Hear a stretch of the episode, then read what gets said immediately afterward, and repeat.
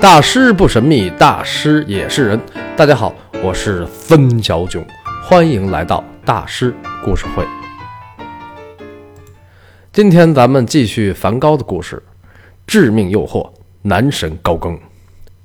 郭德纲和谦儿哥在相声《朋友论》中说：“一个人可以没有亲戚，但绝不能没有朋友。”说起梵高的朋友，第一肯定是高更。因为梵高艺术人生的三件大事儿：向日葵、戈尔、自杀之谜，高更占了俩。梵高跟高更是在巴黎时期经过弟弟提奥的介绍认识的。高更对梵高的几幅被剪下的向日葵表示了赞赏。为什么呢？因为梵高画的不是很像的那种，而高更认为永远不要描绘眼睛看到的东西。应该表现内心感受到的东西，这等于是给梵高指明了艺术方向啊！梵高当时就觉得，高更就是我的艺术导师啊！的确，在巴黎时期，高更还真的就是梵高的艺术导师。梵高还是很有眼力的啊！高更当时在印象派里已经是个很有影响力的艺术家了啊！他是画家、版画家、雕塑家。后来，梵高到了阿尔勒，反复邀请高更来，就是想建立一个像印象派那样的艺术组织，要叫南方画室，在他那黄房子，然后请高更来当老大。他让这个弟弟提奥把车费都寄过去了。梵高的作品里有两幅油画，叫椅子，一个是梵高的座椅，一个是高更的座椅。梵高的座椅画的是一把普通的黄色椅子上放了一个烟斗。路过的人只看到了烟。高更的座椅画的是一把红色的有弧形把手的高档座椅，上边放了一支点燃的蜡烛，可见高更在梵高心中的地位。这就是明灯啊！终于，一八八八年十月下旬，高更拿着车费来了。高更，一个才华横溢。阅历丰富的、非常不一般的一个艺术家，他身上有西班牙波吉亚家族血统。波吉亚家族是具有意大利和西班牙血统的罗马教皇家族，前后出了三位教皇，是意大利文艺复兴时期的第二大家族。文艺复兴时期的第一大家族叫美第奇家族，美第奇家族的宅子就是现在的意大利佛罗伦萨的乌菲兹美术馆，也叫乌菲奇美术馆。然后现在的世界四大美院之首的佛罗伦萨美术学院就是美第奇家族创建的。啊，关于美第奇家族的事儿，咱们等到讲意大利文艺复兴的时候再单讲。然后高更母亲那边是波吉亚血统，然后高更的姥姥是个女权主义者，高更的姥爷是个版画家，高更他爸也不差，法国国民报编辑。这种知识分子世家出身的孩子，从小受到的教育肯定是不错的。高更小时候在秘鲁待过几年，年轻时候又当过水手，又当过海军，打过仗。然后经常驾船在南美洲和欧洲之间来回溜达。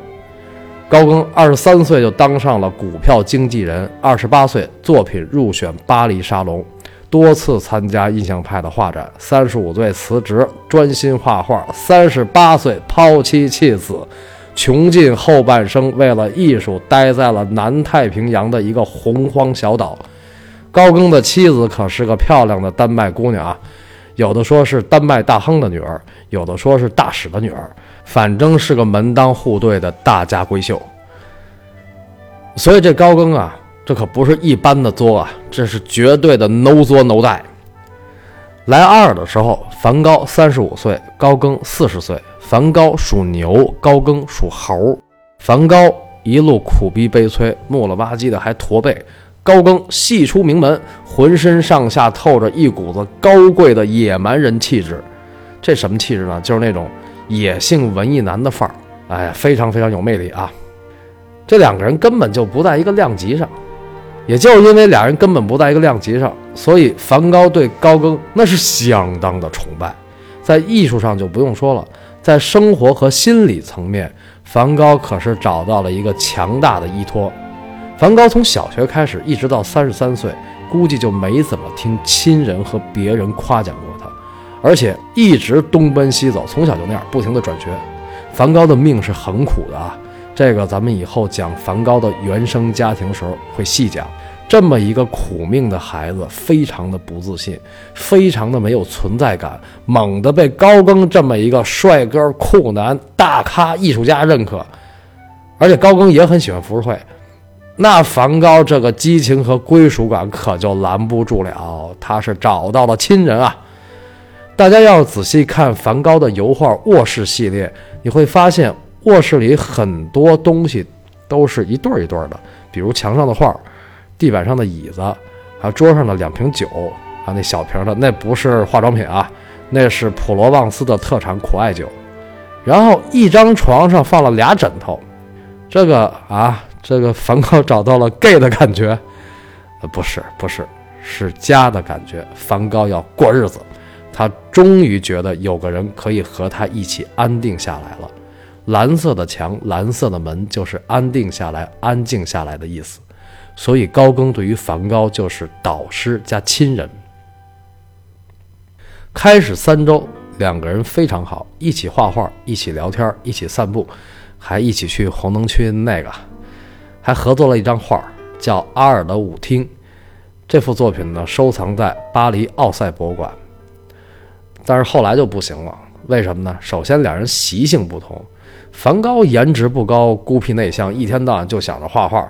还有他那南方画室，高更魅力四射，沾花惹草。梵高就不明白为什么高更能一分钱不花就能泡到个妞。从高更来开始，梵高的弟弟提奥每月给梵高二百五十法郎的生活费。上期咱们讲了啊，就是梵高刚来的时候，提奥给梵高是每月一百五十法郎。那么这一百五十法郎是什么概念呢？它相当于现在的人民币四千五到五千。那二百五十法郎那就是七八千了。当时这个巴黎就相当于现在的北京，阿尔勒是马赛的一个郊区嘛。那马赛就相当于现在的济南、石家庄，那也就二线城市。那么一个二线城市的郊区，你这一个月七八千，其实生活的还可以啊。然后高更负责两个人的财务管理。然后他们还自己做饭，这个时间长了，高更就受不了了。高更追求的是那种浪漫刺激的浪子生活，梵高想过的是日本苦行僧式的隐者生活。梵高就多次抱怨这个高更性欲太旺盛啊，你去这个红灯区的次数太多太多了。第二个原因呢是人品不同，梵高虽然说话憨直，但是内心极其。善良柔软，是个极度虔诚的基督徒。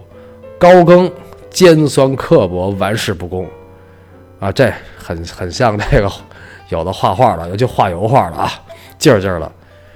高更来阿尔之前，在法国的布列塔尼半岛混得特别惨。这个布列塔尼半岛北边就挨着诺曼底。他给梵高写信，说自己混的就像这个悲惨世界里的让哇让。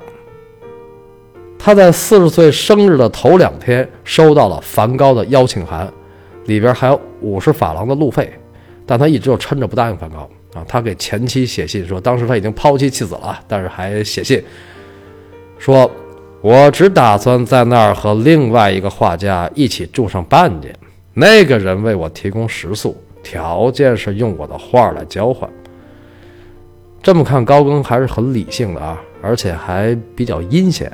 那梵高可是一腔热血、一厢情愿呀。其实高更对什么南方画室压根儿不感兴趣，压根儿也没打算在阿尔常住。结果只住了六十二天。第三个原因呢，就是艺术观念不同。高更主张艺术要绝对的高于生活，要凭想象力，要天马行空。其实就是说，就自己创作，跟那想着画。但是梵高必须是从写生中获得灵感啊，我必须要看着真的。所以高更就觉得梵高特别傻，他经常对梵高大吼说：“用你的头脑作画。”你说这也挺讨厌的哈，你这。然后他给朋友写信中还说：“梵高与我完全不相为谋，他欣赏的人我丝毫没有感觉，而我热爱的安格尔拉斐尔和德加，他竟嗤之以鼻。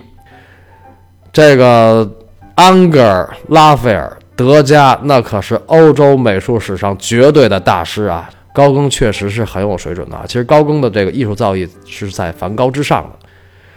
然后，特别是对塞尚的评价，两个人更是水火不容。塞尚是谁呢？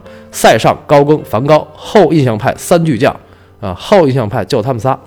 在学术上，塞尚是老大，被称为现代绘画之父。高更非常敬仰塞尚，梵高呢也见过塞尚。然后塞尚拿着梵高这作品一幅一幅看完了，说了一句：“画这些画的人。”一一定是个疯子，这塞尚是个结巴，确实是个结巴。为这事，梵高就很受刺激，因为梵高小的时候，呃，他的家人就觉得他精神有问题啊，差点把他送进这个精神病医院啊，就是梵高他爸爸。所以梵高一听高更说塞尚如何伟大，怎么牛叉的时候，梵高就大喊：“塞尚是个骗子！”然后两个人还为另一个人争吵不休，就是蒙蒂塞里。呃，道夫·蒙蒂塞里是十九世纪法国的印象派先驱，以厚涂法而闻名。这个厚涂法就是就是画的颜色特别厚啊，调颜色特别多。因为油画它是可以调那个调色油的啊，可以调稀了。但是这厚涂法就是挤出来直接用啊，或者说拿那个纸。比如拿一卫生纸把那个油给吸一点，让它的油变少啊。这油油画颜料挤出来就跟那个奶油蛋糕的奶油一样。那厚涂法就是要用大量的颜料啊。梵高这个用颜料就很很很浪费，所以他弟弟还曾经说过，他说你干嘛用那么多呢？然后梵高看着他弟弟，这有什么问题吗？那么蒙蒂塞里也是提奥介绍给梵高的。蒙蒂塞里还说过一句话：勿因看似奇怪而嘲笑。那都是努力的结果，或许还有才华，这说的不就是梵高吗？所以梵高画画就是厚涂法，而且笔触有力，画起画来激情四射。呃，可能还有点张牙舞爪，但是高更就特别讨厌梵高这种状态啊。高更想，你画个画，你干嘛整那么大动静啊？啊，你想高更从小受的那种教育啊，画画还是很优雅、很安静的啊，还是很拽的啊。第四个原因呢，就是两个人成熟度不同。高更是个挺正常的野性艺术家爷们儿，能贫嘴，会耍酷，沾花惹草，为人不厚道，但是心理成熟。这个艺术家很多，你不能用好坏呀，这人好人坏去评价啊，他就是一个很完全的一个个性的释放。这心理成熟其实对任何人都很重要，知道什么是界限感。梵高虽然真诚善良，但是内向剧烈。内心真的是个小孩，依赖感强，极端情绪化，丝毫没有界限感。一八八八年十一月，高更为梵高画了一幅肖像，叫《画向日葵的人》。但是梵高一看这画，立马就没了笑脸啊，眉头紧锁，呼吸急促。这是我吗？难道我疯了吗？我疯了吗？其实这个时候，梵高精神已经不正常了。虽然高更平时老是挤得梵高，但是一个艺术家对自己的创作肯定是万分真诚的。而且高更在晚年回忆梵高时，还专门提到过这幅画，说这幅画里梵高这双手白净而灵巧。所以两个人白天大吵了一架，然后晚上就去了那个兰卡山尔咖啡馆。兰卡山尔咖啡馆呢，其实一直是阿尔人饮酒的地方啊，然后后来改成了梵高咖啡馆。两个人那喝酒，谁也不说话。然后梵高憋了半天说：“哎，咱们赶紧弄那个南方画室吧。你把塞尚、修拉他们都找来，咱们一起创造一幅画。每个人都拿出自己的绝活。修拉画空气，塞尚画平面，你画风景，我呢画太阳、星星和月亮。”就这么个创意，咱们听着都很搞。梵高这好家伙过六一儿童节，然后小孩铺一个几十米的长布一块画一个，画一创作组画。那你想这高更一听成什么了啊？高更说：“你有病啊你！”这梵高立马变脸，拿个杯子啪就逮过去了。高更一看，呵，你看给我来劲了是吧？高更什么人呀？水手出身，又打过仗，又会击剑，俩人就支吧起来了。梵高肯定是打不过高更的。最后被高更制服，乖乖的回家睡觉。然后到半夜里呢，高更突然醒了，看见这黑不隆咚的梵高站在自己的床边，就是看着高更。他们不是住俩屋吗？那梵高走出来了，站在高更的床边，看着高更。哎呀，那高更这这吓的啊！然后一会儿，梵高低头回屋睡觉去了。然后第二天早晨，梵高醒过来，见着高更说：“亲爱的高更，昨晚我好像冒犯了你。”这高更啊，气的高，少废话，我回巴黎。然后梵高不要了，我错了，我再也不这样了，行吗？求你了！这一把鼻涕一把泪，一哭二闹三上吊，结果弄得高更最后只能说：“行吧，行吧，再给你一次机会，啊，one chance，just one chance，one。您说做梵高的朋友容易吗？啊，老高容易吗？”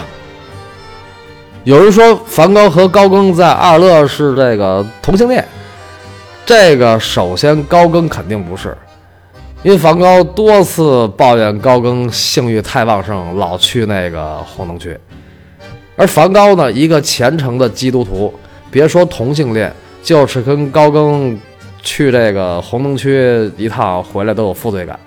因为圣经上说，看见美女心里想着搂搂抱抱都是犯奸淫呐，这跟佛经上说的差不多。啊，当然他们俩肯定是去过啊，但是同性恋，我觉得实质上肯定是不会的啊，因为这梵高在理性上肯定不会那么想，也不会那么做，但是潜意识里的依赖感就不好说了，而且很有可能是恋父情节。梵高从小跟他爸爸的关系就很疏离啊，当然梵高的爸爸和他的爷爷的关系也很疏离。然后从梵高的做事风格来看，他的身后绝对没有一个能够给他提供安全感和引导他的父亲。那高更呢？会画画，会击剑，孤身赤胆环游世界，这绝对是小男孩的偶像啊！别说小男孩啊，当然也是很多女人的偶像啊。梵高就觉得男人和女人都喜欢高更，但是这俩人闹成这样，而且高更心一软还没走，那这个情况必然朝着更恶劣的状态发展。所以不久呢，就发生了著名的梵高戈尔事件。那戈尔事件到底是怎么回事呢？孤独的梵高除了高更，还有没有其他的朋友呢？请听下集《戈尔之谜》和生命挚友。